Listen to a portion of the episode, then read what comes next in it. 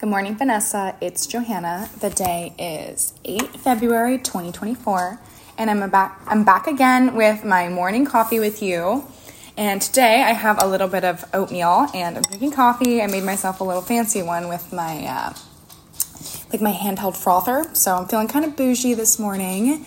And um, I just am gonna drop in and give you some updates and tell you about my day um, been thinking a lot about you. I'm going to come visit you hopefully this weekend on February 12th, so or 11th. I can't remember. Whatever the Sunday is. Um, I'm going to come visit you, so hopefully um, we can hang out for a little bit.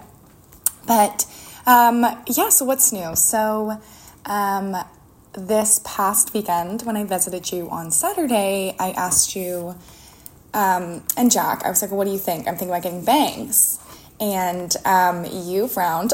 and I'm gonna take that to mean you're not convinced that bangs are a good idea for me. But alas, I went and chopped my bangs last night. Um, so hopefully you like them. I promise they look a lot better than you would think.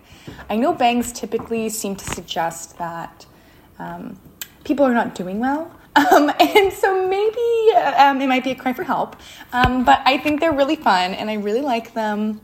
So I hope that you like them too when I come visit. You might not even recognize me. I, I kind of look like Zooey Deschanel, I'm not gonna lie. I'm kind of like looking a little famous over here. So, well, you have to tell me what you think. So, um, if, I, if you give me a smile, I'll know that you like them. Um, and if you frowned, well, then I guess it just means I need to grow my bangs back out. Thankfully, my hair grows pretty quick, so hopefully that won't be too big of a deal for me. But well, that's that's one big thing, and then another big thing is that I am applying for an externship next semester. So I'm planning to live with Brian in Wilmington and hopefully work for the um, U.S. Attorney's Office in Wilmington. Fingers crossed. So I just submitted that application. Um, I won't know.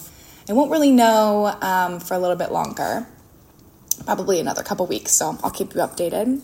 And other than that, school's been going pretty well. Um, busy, busy. Um, definitely trying to stay busy uh, because, you know, that's the best way to cope with stress and everything else that's going on.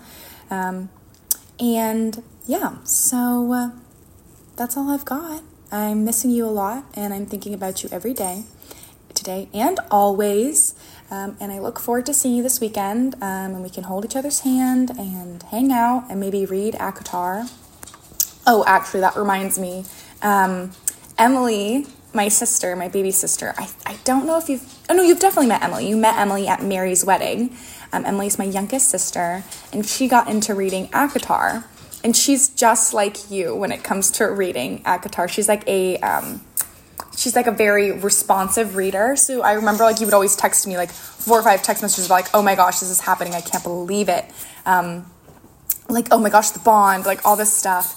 And Emily's the same way, so it kind of makes me laugh um, because you guys are very similar when it comes to um, responding to the book. But she's on the Crescent City series now. I just finished the third book, and she's working on the second book, so um, you're gonna have to catch up. I hope Jack or um, or your mom or whoever's there with you uh, most regularly is able to um, read your books to you so you can stay caught up and we can talk about um, ACOTAR. Uh, I'm really looking forward to hearing your thoughts on them.